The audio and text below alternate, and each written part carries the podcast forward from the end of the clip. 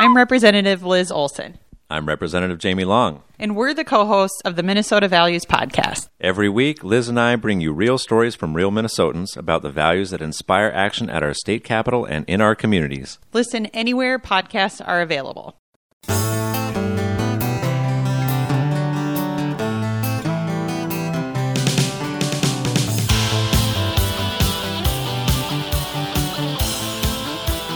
Hi, everybody. Welcome to the Minnesota Values Podcast. This is Representative Jamie Long, And Representative Liz Olson.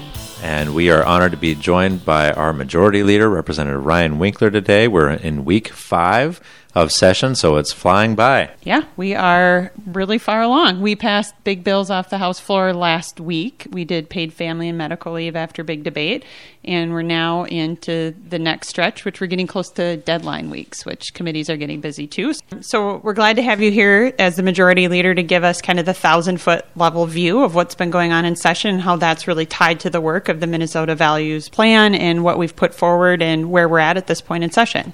Well, the job of the Minnesota House DFL is to address the big challenges facing Minnesota and Minnesotans from all walks of life and all different parts of the state. So, when we look at an economy that is creating haves and have nots, a healthcare system that is depriving people of affordable access, education with huge opportunity gaps based on race and income, we know that we have a lot of work to do. And so we look at this session as part of a longer term, big picture approach to the big challenges facing Minnesota. And we're trying to make as much progress as we can this year. The challenge we face is that as many great bills as we pass, as many great uh, goals that we have through the Minnesota Values Project that we might have, we face a Senate that is uh, run by Republicans who are not on board with that agenda. So we're trying to get as much done that we can this year and keep reminding people of the kind of Minnesota we're trying to create in the long run. So we've taken up three of our top 10 bills uh, since we went into session. The eight and nine are, are uh, gun violence prevention bills and paid family medical leave last week. How big a deal is it that those bills have all passed as standalone bills now and that we're, we're putting them back uh, into the Senate and keeping them on the agenda this year? Well, our goal is to be clear with Minnesotans about what happens if they elect DFLers to run the state house, the state senate, and a DFL governor. We believe that families need access to paid uh, family leave, whether it's because they have a new child in the house, or they have a sick family member, or they are sick. And we want to make sure Minnesotans are able to stay home from work, which is why we will pursue a earn sick and safe time bill uh, that's coming up. It's important that we recognize that the economy is creating demands on family time that is making it difficult to care for people like we did in the past, and we have to create new ways of doing that. And we also know that gun violence prevention, community safety, uh, and making sure that people are feel secure in their communities is vitally important. And again, that's an issue where we've taken a lead. We want to uh, see these policies through. We think that we can get them done. And we want to offer Minnesotans a clear choice, not just this session, but in the next election and in the next legislative sessions after that, about what we stand for and what we offer and what we will get done if we have the chance to do it. And it's hard not to think about some of what we're we did the paid family and medical leave. We're going to do earn sick and safe time as a standalone. And given what's going on with COVID nineteen, it's hard not to draw some connections as we're hearing what's going on throughout the nation and Seattle and in other cities that are dealing with this, and really drawing the conclusion between some of these benefits and uh, what people need to do to protect themselves and others. So, if you could just share a little bit about how how the House and how House leadership is thinking about the importance of earn sick and safe time in a time like this with what's going on in our state. Sure. With COVID 19, we really see what uh, the way in which it, things like paid family medical leave or earn sick and safe time, which obviously benefit workers, they benefit individuals who receive those things as a result of the change of law that they wouldn't be getting already. Uh, it obviously helps those people. But what we see with COVID 19 is that it also helps everyone else. Uh, in the case of a pandemic, you want to make sure that the people who are preparing your food or cleaning your buildings are not coming to work sick. People's ability to uh, stay home and stay uh, socially isolated if necessary because of a disease outbreak or to adhere to the terms of some kind of quarantine, they can't do it if they are going to be uh, you know, going without food or they're going to fall behind on their mortgage or their rent. So we need to make sure that they have access to these kinds of things, not just for themselves, but for all of us. And that's true economically. The more people who are attached to the workforce and can take time off when they need it and come back, the better off our economy is going to be. And regarding that, I mean, we are pushing forward in the House side, knowing that the Republican Senate, we're not going to get there, right? But I think it's still important to, to share that. But, you know, we are really at a time, though, we're talking about our supplemental budget. We're talking about how we're going to spend a little bit of money, perhaps, uh, this session. And one of the things we are doing in the House is really working on the COVID 19 and putting forward some responses to that. So, can you share a little bit? I know this is top of mind for people, a little out of our MVP lens, but still really a part of taking care of our state and the health and well being. So, what's moving moving in the House right now around um, some response to COVID 19? First of all, Minnesotans should be very confident that their Department of Health is on top of this. Uh, the department knows this issue. Minnesota has a great reputation uh, in the public health realm. So, this is an issue that they deal with every year with influenza. It's something that they have been prepared for for a long time. And when they make recommendations to the legislature for additional funding, it's based on specific needs they have, not just a blank check. So this week in the Minnesota House, in fact, today's Monday, we will be taking up emergency legislation coming over from the Minnesota Senate that will provide $21 million to the Department of Health to provide uh, equipment for individuals dealing with you know masks and gowns and so forth for healthcare professionals. That will go out to local departments of health. It will go out to healthcare providers, and will provide additional funds for testing and other kinds of public responses. It's highly likely that this uh, disease is going to affect Minnesota uh, with increasing uh, seriousness in the coming weeks. Uh, we don't know, of course, to the extent of that, but we do know that having our local public health authorities, state public health department, and healthcare providers prepared and ready is essential. And so we are ready to take action immediately, and we should have that bill to the governor's desk in one day with the cooperation of Republicans and Democrats. That's great. So, zooming out a little bit on the, the supplemental budget, uh, can you talk a little bit about where we're at with um, what the supplemental budget process looks like, and then what are some of the priorities that we're trying to signal for Minnesotans about where the House wants to invest? Well, we create a two year budget, which is what we did last year. So every two years, we create a budget for uh, the following two years. We update that the second year of the budget based on updated economic projections. So when people talk about a deficit or a surplus, what they're talking about is an updated projection of how the economy is performing and how state finances are collecting revenue and spending money. As it stands today, we anticipate having a bit more money than we did a year ago when we created the budget. That estimated change, however, is before we've fully factored in COVID 19 and we don't really know what economic impact ultimately that will have. We can't just rely on stock, market fluctuations. There's much more to it than uh, what we see in the news on a daily basis. So we have to be careful that uh, we are looking ahead at funds that will actually be coming in. It's not money just sitting in the bank, it's a projection of what we think will happen.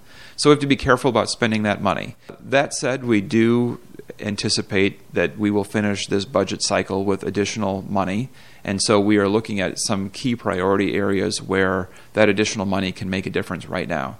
Things like early childhood education and childcare. We have this dual crisis of childcare being unavailable, and we have a huge opportunity gap in education. And we know that putting money into early learning for kids who start behind is the best possible thing that we can do to get them caught up. So as we look at what's happening with kids who are, you know, zero, one, two, or three years old now, we know that helping them get a better start in life will be something that we all benefit from a for a long time.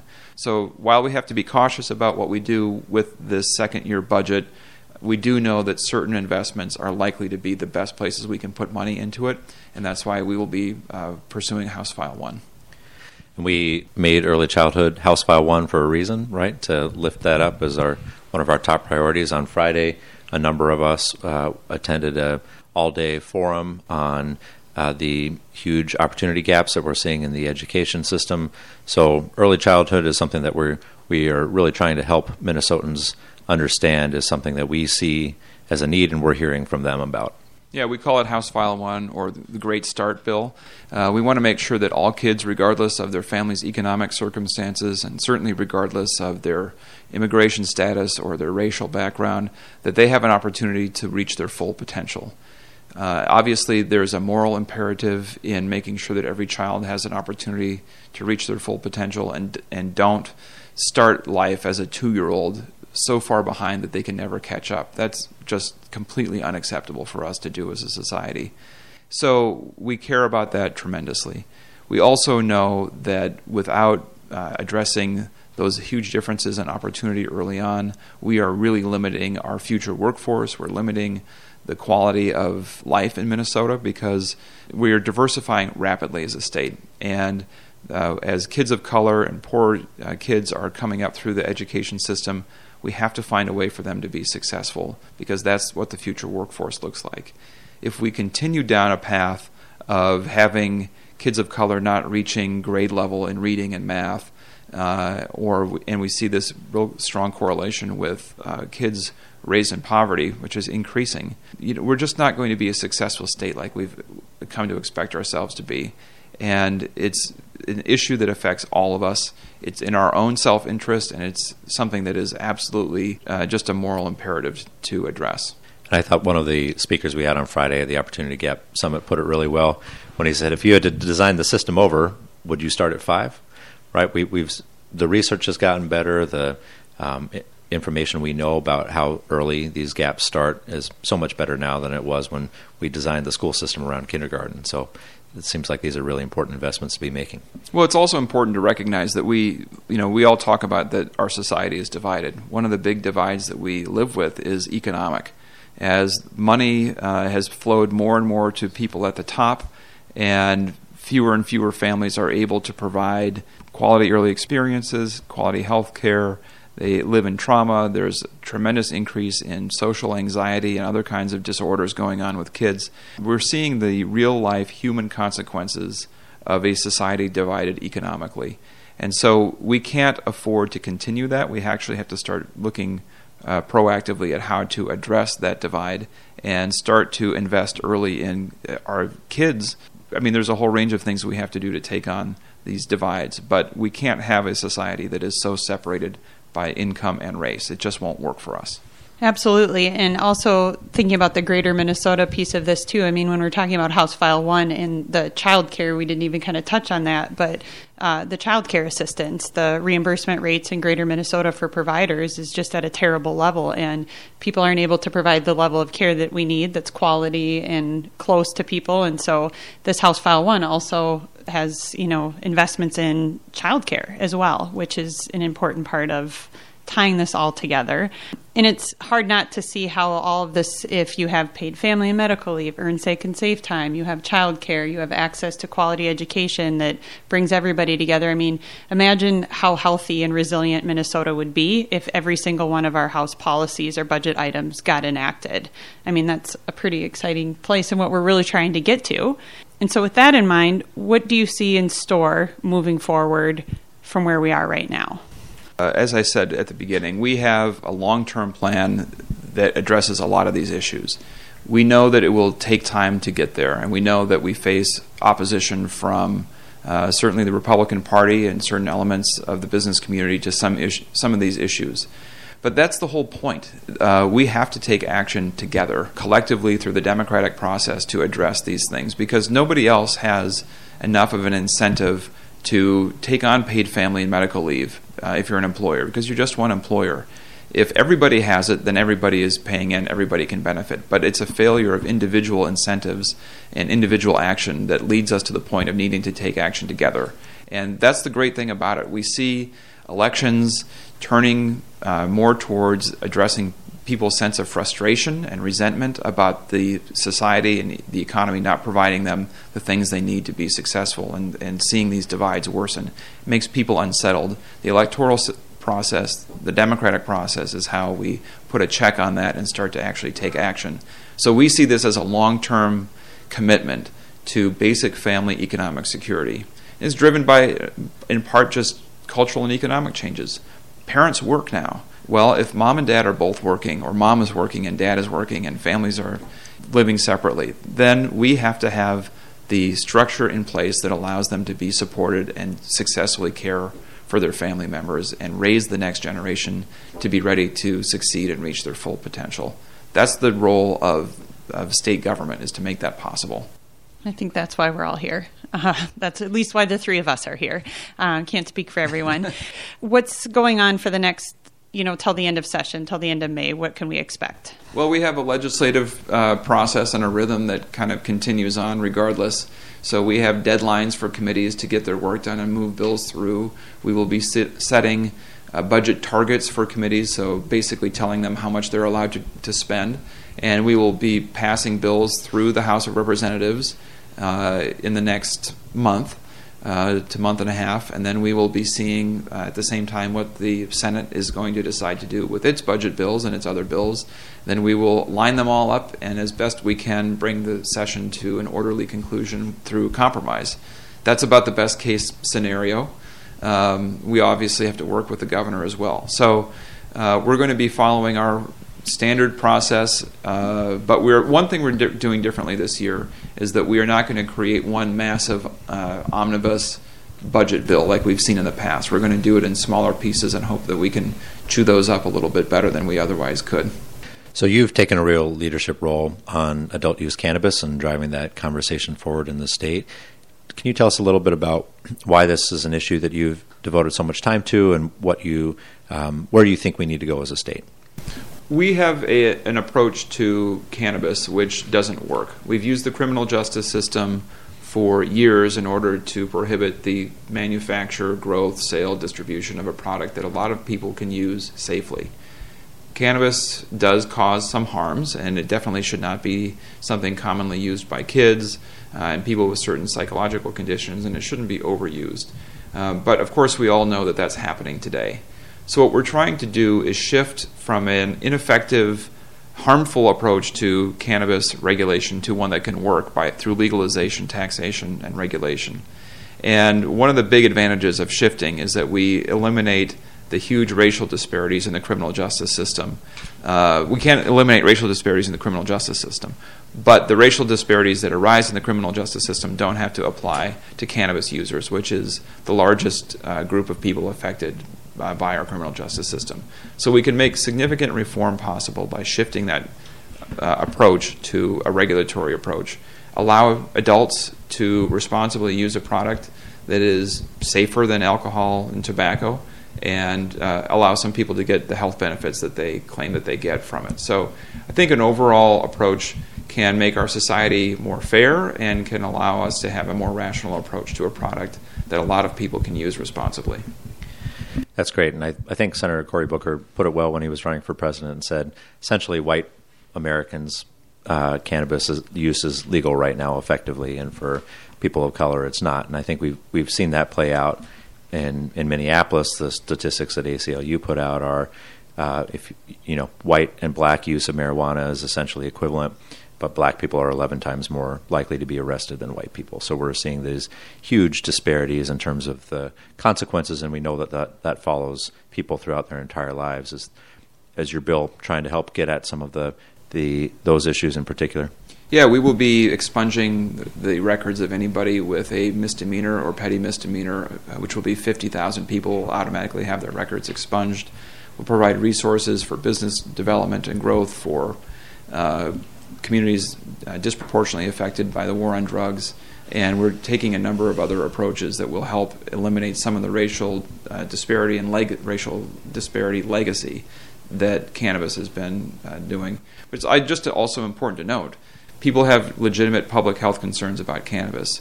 And we can also, in addition to addressing the racial disparities issue, we can also do a much better job of keeping it out of the hands of kids with a different approach. Uh, well, we're coming to the end of our podcast, and in our 20 short minutes, I, is there anything we didn't ask you? I think we've covered a lot of ground. Usually we have one topic, but because we had the majority leader on, we went for it all. But anything else to to wrap up here? Well, the only thing I would add is that the other major piece of work this session is a capital investment bill, which will fund clean water, higher education, uh, transportation at the local level, all sorts of community projects that will improve people's lives and set us up for long term economic success. And it also provide some significant environmental protection. So that's another part of our work that we will be focused on this year, and it is probably the signature accomplishment that we will have this session. Absolutely. So uh, we still have a lot of work left to do, but we're really glad you could come and join us at the midpoint. And so thanks for being here, Ryan. Thanks.